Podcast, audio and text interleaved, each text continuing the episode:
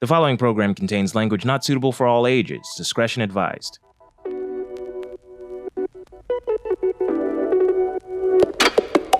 Manga, the section of Barnes and Nobles you had to walk all the way around because the floor was covered in teenagers, or maybe you were those teenagers.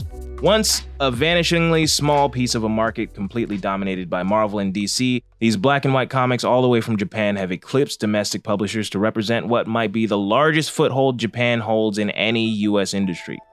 How did we get here? Well, let's start with the first manga in America, which you might be surprised to learn was actually made in the United States.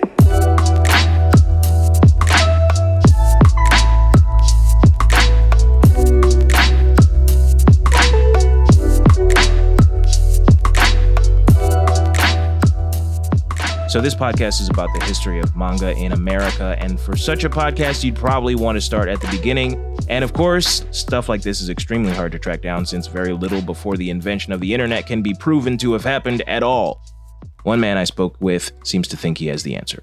The Four Immigrants manga was illustrated in the home of Crunchyroll, San Francisco, California, by a Japanese immigrant by the name of Henry Kiyama way back in 1927. Written in both English and Japanese, the comic would be indecipherable to anyone who couldn't understand both languages, making it custom tailored to the bilingual community of immigrants in the city. What might have been a cultural artifact lost to time can actually be bought today, lovingly translated and heavily annotated by a man named Frederik Schodt, who is going to be pretty important in this podcast. Fred is a writer, translator, and interpreter who's received a number of awards for his work, including the Order of the Rising Sun in 2009 for distinguished achievements in international relations, promotion of Japanese culture, advancements in their field, and development in welfare or preservation of the environment. But for our purposes, he is a member of a group of manga enthusiasts in Tokyo who came up with the crazy idea of translating manga to English called Dadakai. Back in 1977, a group of friends working in Tokyo, including Fred Schodt, Shinji Sakamoto, Jared Cook, and Midori Ueda, decided to try translating manga and, through one of Sakamoto's connections, actually managed to secure a meeting with Tezuka Productions, where, to the group's surprise, they met with Osamu Tezuka himself. Always searching for an international audience for his works, Tezuka agreed to let the group translate his manga Phoenix, a personal favorite of Fred's. This might have been a landmark moment, but while the group had the jump on translating manga for the US market, they were also a bunch of bilingual idealists with no means of their own to distribute their work. The group translated the first five volumes of Tezuka's Phoenix in 1967, but couldn't publish it, so they turned their work back into Tezuka Productions with the hope that its leader's enthusiasm would translate into a release. Ultimately, it sat in Tezuka's archives for 25 years before finally being published in the US by Viz, who brought Fred and Jared on to translate the remaining seven volumes. The first manga to receive an official translation and distribution in America was Keiji Nakazawa's semi autobiographical recounting of Hiroshima in the aftermath of the atomic bombing titled Barefoot Gen.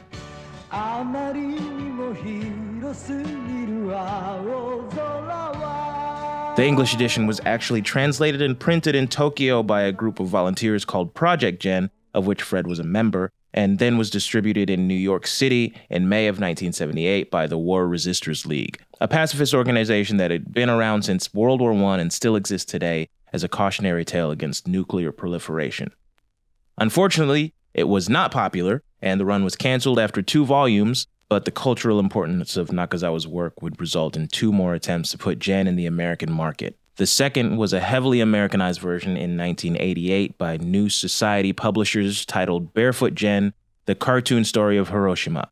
Again, unsuccessful, before finally receiving a fully released translation between 2004 and 2010 by Last Gasp Publishing, a very ironic name. This time backed by the famous cartoonist Art Spiegelman, who himself penned the comic Maus, recounting the experience of Polish Jews during World War II.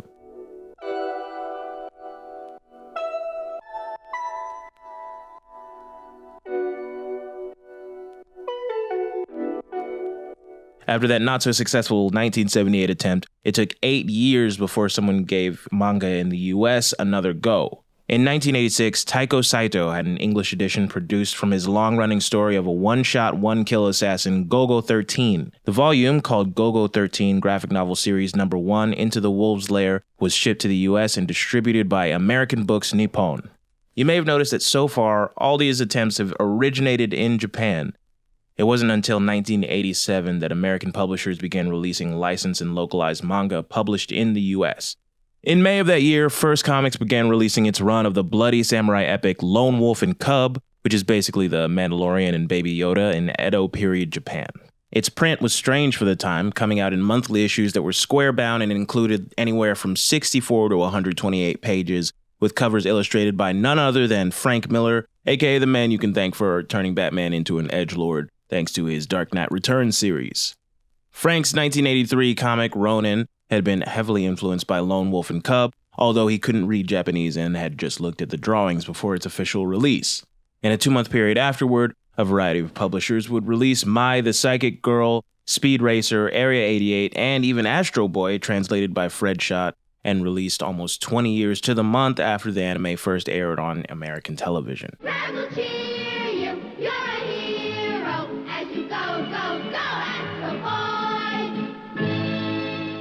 Fans of the heavily localized animation were ironically disappointed that the manga showed a lack of familiarity with the story concepts of the TV anime.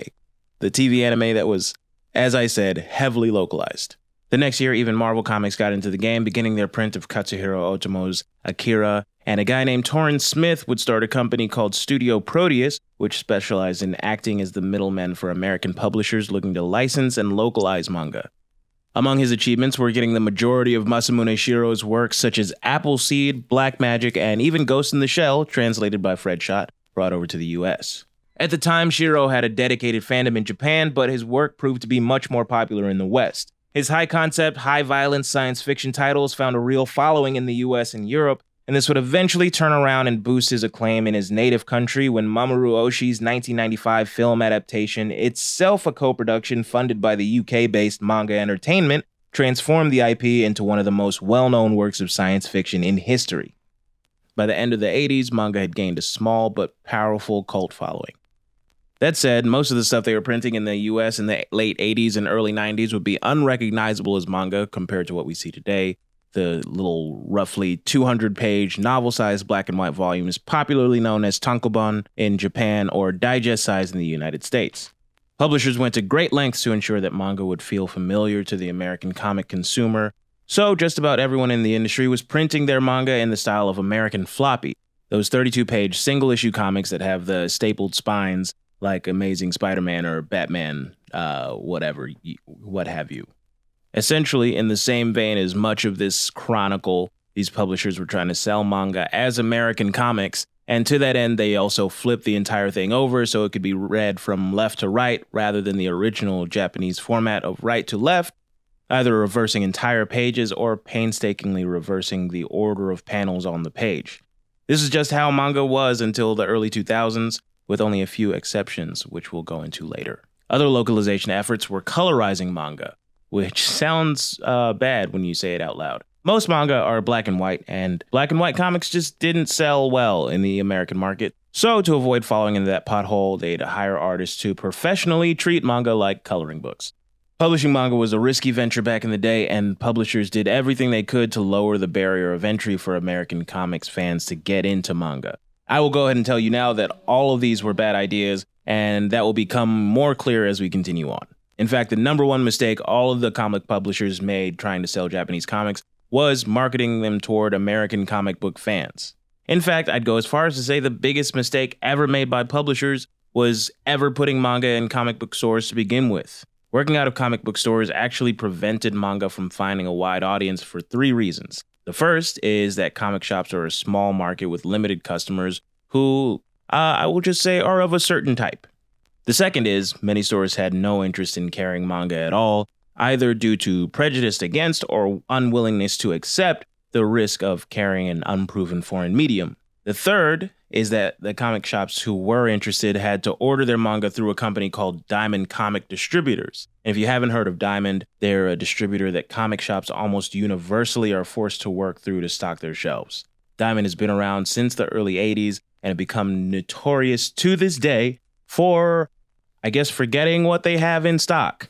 They just entirely forgetting. After the initial order of an upcoming manga, titles tend to disappear from their catalog forever, even when the publisher can confirm there should still be volumes in stock. How and why this is, is anyone's guess, but it leaves retailers in a position where you can either take a risk and overorder an upcoming manga, or play it safe and miss out if you want to restock. Guess which option most of them chose? Manga publishers were leaning into a small existing comic reading demographic through unreliable distribution, which unfortunately prevented manga from breaking into the mainstream. It wasn't until the 90s that manga would begin to find its legs in the US, and for that, we can probably thank none other than a small, at the time, company called Viz Media.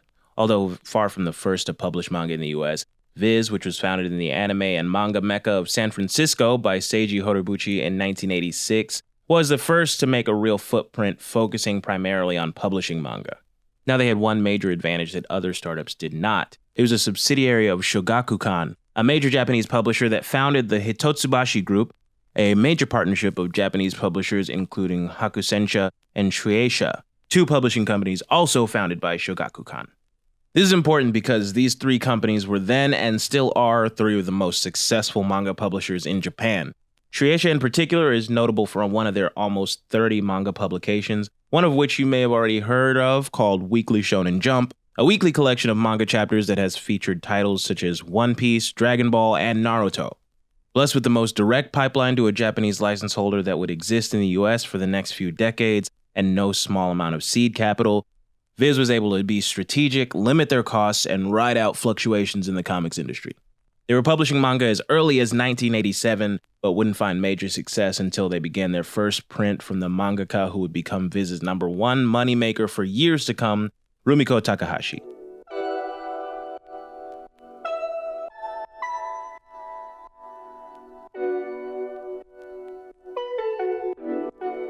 In 1992, Viz began publishing Takahashi's second major long running shonen hit, Ranma One Half, a romantic comedy martial arts series about a boy named Ranma who falls into a cursed spring and turns into a woman every time he's splashed with cold water. It would also be the first anime licensed by Viz, released in 1993. At the time, the manga became the greatest success in the history of manga in America. You see, the manga was sold in comic shops, but the dubbed VHSs made it onto the shelves of video stores like Blockbuster, which was a thing that once existed. At the time, video rental stores were becoming a thing, and yet the uh, the major producers of content in the U.S. were really cautious about putting things on VHS because they thought they would be pirated, and so you had these rental shops, but they, they didn't have a lot of stuff to put out. So they would put literally anything that wasn't pornographic on their shelf. Meet Rachel. My name is Rachel Thorne. I uh, teach about manga and comics at uh, Kyoto Seika University and have been doing so since 2000. And um, I have been translating manga into English for about 30 years. Rachel was a translator for Viz and the original translator for Ranma One Half. She also translated Hayao Miyazaki's Nausicaa manga and is basically the only person allowed to translate the works of the woman considered to be the founding mother of shoujo manga, Moto Hagio. So you got all kinds of, back in like 1990, there was just all kinds of weird stuff in video rental stores, obscure documentaries and things, just anything, they would put it out there. So and yet everybody had a video deck and they, they wanted to watch stuff. So they would go to the rental store and they would say, oh, what's this with the big eyes? Isn't this like Speed Racer. Because because I think you know back then people would see these big eyes and they would think, oh, Speed Racer, and that's how Ranma took off, and I think that's how anime in general took off was that they were getting on the shelves in, in rental stores, and, and rental stores were being visited by just ordinary people and not and not some you know narrow group, and then that fed back, you know, then of course the success of the anime then helped promote the sales of manga, and then people you know, became aware that manga was a thing, and we started to gradually, you know, grow from there. Finding an escape from the limited comic market, Ranma earned fans through its anime that drove interest in the manga. This just so happens to be the formula anime was essentially invented for, driving fans to buy the comics and associated toys. Ranma One Half sold so well that they did the exact same thing with Takahashi's next long running work, Inuyasha, which they began publishing in 1998 and put the anime out on Adult Swim in 2002, and which recently found its way to Crunchyroll in December of 2019. The formula hit critical mass when Pokemon finally hit the US in 1998, and Viz's concurrent manga release, issue number one of Pokemon The Electric Tales of Pikachu, would hit an industry first of becoming the best selling comic in the US. With manga now handily kicking Marvel's ass, you might be wondering how that formula works with the MCU being the biggest movie series in the history of cinema. Well, the movies are very different from the comics. And that has to do a lot with Marvel, the way Marvel markets and sells their comics. The connection between the comics and the movies is non existent. When a movie comes out, they don't have any kind of concurrent themes or relevant themes or you know connections to the movies. It's all its own continuity. Stuff that's storylines that they pull for the movies are out of print and trade when the movie drops and for six months after the movie drops. I mean it's a complete disaster. So yes people have been coming in saying hey i saw into the spider verse where's the comic? And our answer to that is uh because there is none. And you know that's a that's just a fatal mistake on their part. So it's it's a very different beast Basically, when it comes to anime, what you see is what you're going to get in the manga, which usually has a straightforward single chronology. If you liked Ranma One Half the anime, you could just pick up issue one of the manga instead of sorting through everything Marvel has ever done to figure out which run of Spider Man featured the Vulture as Mary Jane's father. That was Nick Rowe, by the way. So my name is Nick Rowe. I'm the manga guy Dr. Comics and Mr. Games in Oakland. Uh, I've been doing it since 2007, 8-ish. So I, I started, I took over the section uh, right at the beginning of the crash in 08. Uh, but I was also here through the Tokyo Pop boom and even here during the single issue, single issue stuff um, back in the early days. Um, so I have a lot of experience slinging manga at a comic store. He's been slinging manga at Dr. Comics Mr. Games, Diamond's number one manga account west of the Rockies, for the past 10 years. Basically, they move more Japanese comics than anyone outside of the East Coast, making them an aberration among comic shops.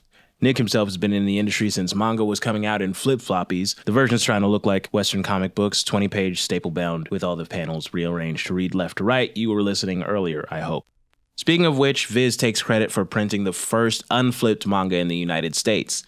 Their original Neon Genesis Evangelion run in 1998 was promoted as being released in authentic Japanese right to left format in response to popular requests by their readers. But just as likely, it was the result of a request by the author Yoshiyuki Sadamoto. It was followed shortly after by Dragon Ball, which also went unflipped, this time definitely because the creator Akira Toriyama requested it. You don't say no to him.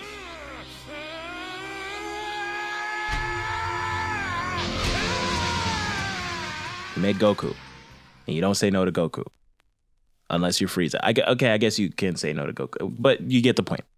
Both, by the way, were still sold in those uh, stapled leaflet 32 page floppy formats. You can't win every battle. I'm sorry. In the midst of their early 90s success, Viz was operating on a tried and true business model with popular Japanese properties, they had no reason to deviate from their course, but for some reason they still asked themselves what would turn out to be the question that would shape the future of sequential art storytelling in the United States. What if women also read comics? Crazy. There was no plan to do any kind of shoujo manga at all. Of course, I suggested it almost as soon as they hired me. I suggested it and they said, oh, no, girls don't read comics in America and, and the comic book shops would never carry it. And as I said, the, the editor in chief at the time was Satoru Fujii, and he he said that at the time that he really wanted to do banana fish. We ended up finally doing banana fish, but that was before then. Before that, um, I don't remember how I finally convinced them to, to do it. I think I had started I had started doing a column for America about shoujo manga, and I guess they decided to just give it a try because I pestered them so much. And so the first thing we did was something that it was easy to get the rights to and was short and not too like flowery and not too girly. And it was, and that was uh, a couple of short stories by uh, Keiko Nishi, uh, Promise and Since You've Been Gone. And that was the first, the first title released, I believe, under the Flowers imprint. I'm pretty sure they used the, the Flowers imprint. It, it, it's a goofy name for an imprint, but um, it actually comes from the from at the time Viz was a wholly owned subsidiary of Shogakukan, and uh, and now it's now it's Shogakukan and Shueisha both, but at the time it was just Shogakukan. Shogakukan has used the the title flower or flowers in their shoujo manga for for decades and decades, so that's where that came from. And so um, Keiko Nishi's Promise was the first, I believe, flower imprint. In fact, I'm sure that was the first flower imprint. And then after that, we did. They thought that it would we could take a chance on science fiction, so we did Mamoto Hagio's They Were Eleven, which is a classic science fiction shoujo manga, and that that was well received. And then it sort of gradually snowballed from there. In 1994, Viz started out a new imprint of comics called Viz Flower Comics, focusing on shoujo manga, starting with romance Promise, following high schooler Reiko struggles with her mother remarrying with the help of a childhood friend, and including titles like They Were 11 from the aforementioned manga luminary Moto Hagio. The relative success of this run could be considered a miracle. Since these were being sold in comic shops, an arena historically resistant to any kind of content meant for women, the fact that they were moving these manga at all almost seems like they were succeeding in spite of themselves. Viz was so close to the right answer, which would eventually be discovered by a new company who would become the biggest name in manga for the next decade. In 1997, a new name appeared in manga publishing Tokyopop. Originally known as Mixx Entertainment, which got into the manga industry with a manga compilation magazine called MixxZine that had several titles arranged by chapter, much like a traditional Japanese manga magazine. Now you can go on Wikipedia and find a laundry list of attempts to print Japanese style manga magazine anthologies in the US, and they generally fall into three categories ones that last two, five, or 10 years before going under. Most of them don't make it to 10. The format just didn't really catch on with American consumers. So, what made MixxZine different? Uh, basically, they had Sailor Moon. Sailor Moon had a rocky history in the US. Originally airing in 1995, the show basically bombed. Lack of confidence in this cartoon meant for little girls caused the network to place Sailor Moon into dead early morning time slots, which is what we in the industry call a self fulfilling prophecy. Anyway, the series was doing well in Canada, and after 12,000 fans went to the trouble of signing a petition to have it re air, the show was brought back on USA Network in 1997, and then the golden land of all anime airing in the US, Toonami, in 1998. Obviously, the series took off, and Tokyopop, having grabbed the manga license before the anime became popular, was suddenly sitting on a gold mine. Lucky them.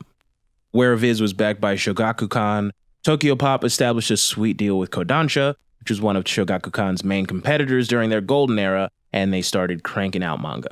It leaned heavily on shoujo titles like Natsuki Takaya's Fruits Basket, Clamp's Rayearth, and also everything else by Clamp. If you ever went to a, a Borders in like 2002 or 2003, you're probably very familiar with that name.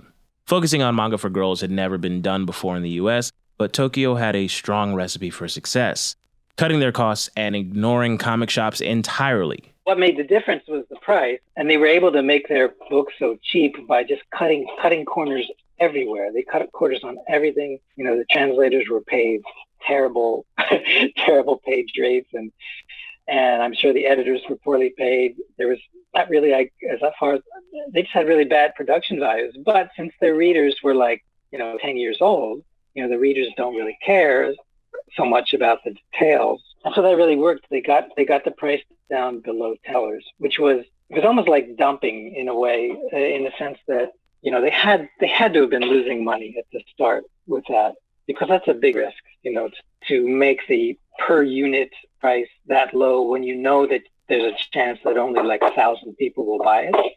You know, our, our, our Viz graphic novels were expensive because we had low print runs, and that's just the way capitalism works. You know, you can only make a, an item so cheap if you know it's not going to sell that well. And of course, manga paperbacks in Japan are really cheap because they know that they're going to sell huge quantities of them. So they don't have to make a lot of profit per unit. When it came to cutthroat cost saving, Tokyopop was second to none. Although Viz was the first to print both collected volumes in 1993 and unflipped manga in 1998, Tokyopop was the first to make it the rule rather than the exception. The 5 inch by 7.5 inch digest size volumes, pretty much synonymous with the word manga today, were Tokyopop's standard print. Much like Viz, they marketed on the authenticity angle, calling it 100% authentic manga, most similar to Japanese tankobon. Turns out, if you don't need to hire anybody to flip the pages, reformat the art to American comic size, source full color art covers for each chapter rather than one per 10 chapters for a collected volume, and you hire most of your translators out of college campuses for record setting low industry rates, you can save a lot of fucking money on authenticity. This let Tokyopop undercut their competition by a devastating margin. Most manga sold anywhere from 12 to $18, and Tokyopop delivered this line at around $10. $10. Up until that point, producing a quality product had been the emphasis on most publishers like Viz, and it turned out this may have been doing more harm than good. Sure, Tokyopop's volumes yellowed and fell apart at record speed, but if your eight year old daughter tugs on your sleeve in Borders and asks if you'll buy her something that looks suspiciously like an actual book, priced for just $9.99, how do you say no?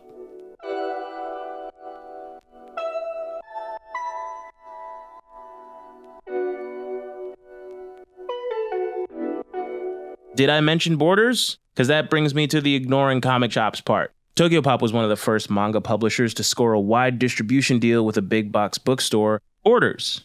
Comic book stores were, and often still are, a place that a lot of women don't exactly feel welcome. Not the best place for a publisher printing metric tons of women's comics daily.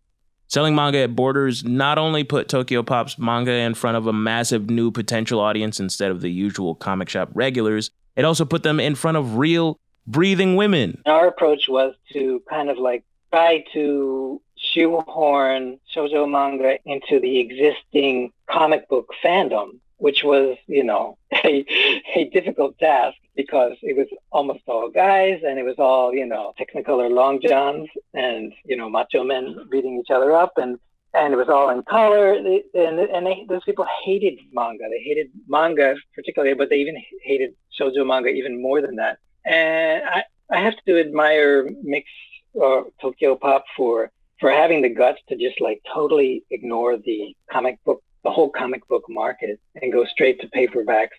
Borders became a cultural touchstone of manga in the U.S. The image of entire aisles becoming impassable for all the teens and pre-teen tweens sitting on the floor quietly reading manga that they may or may not intend to purchase became known even outside the manga community. This was a period of huge prosperity for the manga industry. The seemingly impenetrable Western market that Japanese publishers had been trying to secure for decades broke like a collapsing dam, and Tokyopop was riding the wave. Seeing Tokyopop's success, Viz leaned even more heavily into shoujo titles, and manga sales exploded in the US. The secret all along had been to find new readers, and especially, especially women, all of whom, or most of whom, were new readers and they've stuck around. Nowadays, even male focused magazines like Weekly Shonen Jump estimate their readership at about 50% female. At Tokyopop's peak, perhaps getting bored with publishing, founder and CEO Stu Levy began to use the business to fund his own vanity projects, pushing his own DJ Milky persona and engaging in some questionable collaborations. In 2004, Levy co wrote the manga Princess Ai with Courtney Love. Yes, that Courtney Love featuring illustrations from the famous Nana mangaka Ai Yazawa, because Ai means love in Japanese. These behaviors would compound the problems that Tokyopop would run into further down the line. Manga was rocketing toward its 2007 peak, having grown by 350% in five years, where it would capture 200 million in sales with 267 new titles entering the market. Turns out, this was the highest manga sales would ever reach. 2007 was a peak that turned into a landslide with manga sales plummeting uncontrollably every year before finally leveling out in 2012. These days just happen to roughly coincide with the death of Borders Books. Huh. Imagine that. In 2006, Borders began to lose profits. Amazon was on its stratospheric rise, and Borders just couldn't figure out how to make the online sales thing work. It floundered for the next five years, losing over a third of its annual profits in steep decline before declaring bankruptcy in 2011.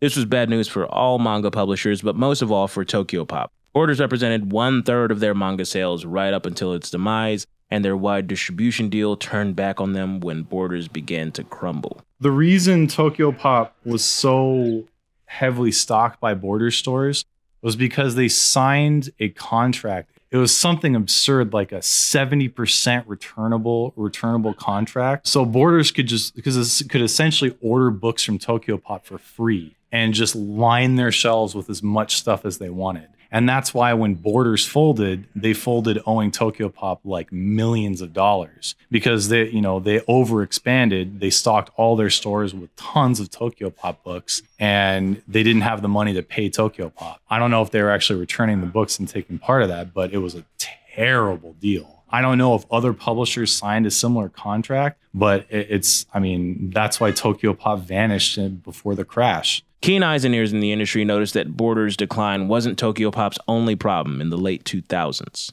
Tokyopop had ceased printing new Kodansha releases for a few years. With the founding of Kodansha USA in 2008, the writing was on the wall. In 2009, Tokyopop announced that Kodansha was letting their licensing agreements lapse without renewal. The same year, Kodansha USA began their Kodansha Comics imprint, gobbling up the lapsed licenses along with Del Rey manga. I called Tokyopop about a week before um, they announced they were closing because I, I just got fed up. So I looked their number up and, and just called them and was like, I was just ready to yell at them. And I talked to them and I was like, what is going on? What's happening? And, and, you know, the, the person who spoke with me just dumped all this information on me. And I was like, wait a minute, Kodansha's re- recalling all these licenses. That, I mean, that's what I consider to be like the major event of the crash is the Kodansha recall. Yes, Borders closing and Tokyopop going under was a was a big factor, but the the Kodansha recall is a huge turning point. And so seeing like seeing that happen and all of a sudden our manga sales were like really solid and then it was a black hole um, almost overnight. With no new Kodansha licenses on the horizon and border sales decaying, Tokyopop lost 47 of its roughly 100 employees in two rounds of layoffs in 2008. This massive blow would mark the beginning of a long period of floundering as the company tried to find its feet in other media, attempting to leverage TV adaptations of the remaining properties and originals.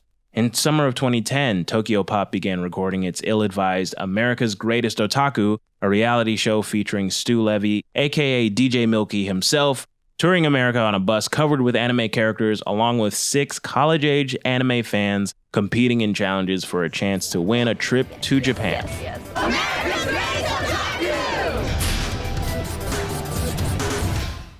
Among the judges was somehow acclaimed anime director Hiroshi Nagahama, who, at the time of this recording, was recently announced as the director of the upcoming Uzumaki anime on Adult Swim.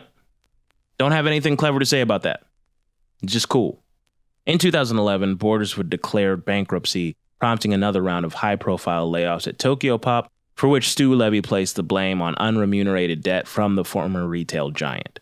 The next month, Tokyopop shuttered its Los Angeles headquarters.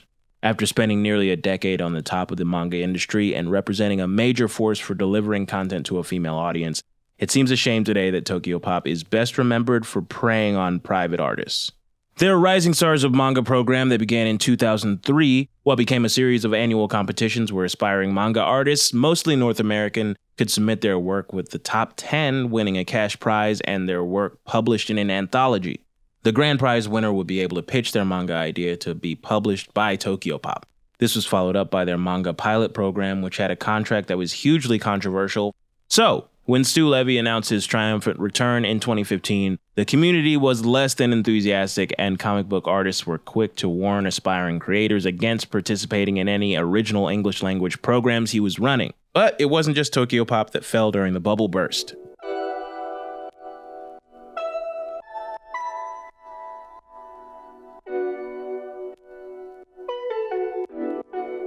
There are a lot of other manga publishers that folded at the same time. I mean, Raijin had a very limited run, but they they were around the same time. That they, were in and out, kind of in the middle there. ADV was was publishing manga for a long time. They had some success, but not a whole lot. Bandai even had their own manga line for a, for a little bit. Um, that disappeared. CPM was CPM was another one. Iron Cat was the same thing you know there there were there were a lot more manga publishers that nobody knows about anymore because they disappeared you know along with Tokyopop.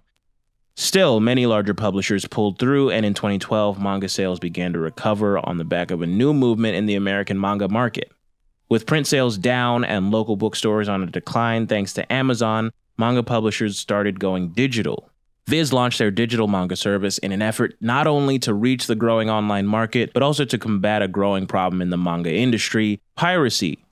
That familiar, familiar problem. By now, scanlators, people who scan manga, translate them, and throw the images up on a website that will definitely use your computer to mine Bitcoin, were a major force in the manga market, and it was much easier to read a new manga chapter a few days after its release than wait for a new volume to come out, get off your computer chair, and drive to a store. Comixology had already launched their reader in 2009 and began making partnerships with publishers like Dark Horse, Kodansha Comics, and Oni Press to put their manga on their online catalog. In 2014, they were acquired by Amazon, who, having launched the Kindle back in 2007, were intent on not being left behind in the new digital age. Nowadays, just about every publisher operates concurrently or even exclusively in digital, releasing their newest manga volumes on one of several services before putting out only their tried and true or guaranteed successes out on the print market, which probably also means ordering them for delivery on a website. Despite this, manga piracy is still pretty bad. Anime has reached a point where basically every anime is licensed and released within hours of each episode getting televised in Japan, making official sources the first to distribute videos. But there is just way too much manga. It's too much. Along with light novels, which are becoming an increasing share of what's circulating in America, there's no way all the manga that comes out in Japan could get licensed, much less translated and released in a timely fashion, which leaves room for pirates to ply their trade. Compounding the issue is a general apathy by platforms like iTunes to regulate themselves, making it all too easy for pirate apps to not only sneak in, but also become some of the top results for searches of the word manga. Also, manga is just kind of an expensive hobby. Deluxe prints can run up to $20 a volume, and digital volumes aren't a whole lot cheaper than print. Even with anime now being spread over Crunchyroll, High HIDIVE, Funimation, Amazon, Netflix, and now YouTube, even their combined subscription fees have trouble comparing to the check an active manga reader can run up. Nowadays, kicking over a rock on Twitter will instantly reveal some anime avatars contorting themselves through logical loopholes to justify their theft, claiming that the authors don't care who is distributing their work and that there are no financial consequences to the creators despite all evidence to the contrary. The most recent development may shine some hope on this problem. In 2018, Viz released the weekly Shonen Jump app, probably the biggest innovation in manga since the digest editions. It offers Shonen Jump's entire back catalog while also releasing new chapters at the same time as the release in Japan, which might sound familiar. All for the low price of $2 a month. Two. $2 a month. $2 a month. This is the first time this sort of accessibility has been given to a Japanese catalog, and is probably the greatest deal as far as content versus price goes in the history of comics. I swear they're not paying me to say this. I do not work for them. I don't know anyone at Shonen Jump. Anyway, this roughly puts at least the Shonen Jump portion of Viz's output on par with anime simulcasting. And who knows, if other publishers start following suit, manga may be cheap and fast enough to finally start chipping away at the manga pirates, assuming the lawsuits don't. Now, no podcast about a form of Japanese media in America would be complete without mentioning localization and theft, and with manga, it gets real weird mostly since so much of it is official, quote unquote. There have been at least two unauthorized Astro Boy comics that have made it into circulation. The first was a 1965 adaptation of the Astro Boy TV show, licensed by NBC without Tezuka's knowledge. He later claimed it was both piracy and horribly drawn. In 1987, this happened again when Chicago based Now Comics started an Astro Boy series drawn by artist Ken Steacy. It was canceled in 1988. Probably also horribly drawn. Plagiarism was a big issue in the 2000s when manga was just mainstream enough that people were aware of it, but didn't think anyone would spot them copying a professional's work from another country. This being the era where an internet sleuth on Reddit will call you out within 10 minutes of you putting your trace work out there. One of the finalists of Tokyopop's 2006 Rising Stars of Manga applications, submitting a series called Samurai Zombie, had panels that were pretty clearly traced from Hiroaki Samura's Blade of the Immortal. But none of these stack up to the bizarre tale of Incarnate, originally called Skullduggery, a 2009 series printed by Radical Comics by a guy named Nick Simmons, son of none other than Kiss's own Gene Simmons. Man, this is fucked up. Early into Incarnate's distribution, Viz Media released a statement that fans had notified them that Incarnate had plagiarized everything from plot elements to character designs to exact panels directly out of Bleach, and they would be looking into the issue. Needless to say, the series was canceled shortly thereafter with a public apology from Nick. Apparently, even Bleach's author, Kubo Tite, caught wind of the situation and, to his credit, tweeted that his primary concern was the fact that Gene Simmons' son was a comic creator. The market has been changed forever by digital, but manga is once again a booming industry. Today, there are over 50 companies actively publishing manga in the US. Years of shonen hits from the pages of Shonen Jump have Viz resurfacing as the king not only of manga, but all comics, representing about 50% of comic sales in the US, dwarfing even the combined sales of Marvel and DC, despite each serving as the source material for a series of global blockbuster movies. It took manga quite a while to build up steam in the US, working its way in from the fringes of comic shops and the back rows of bookstores, but films have to enter with some fanfare. Next up, we're going to take a look at the very first animated film from Japan to hit the US and how anime movies have grown from box office obscurity to pulling in millions of dollars opening night while still getting snubbed at the Oscars.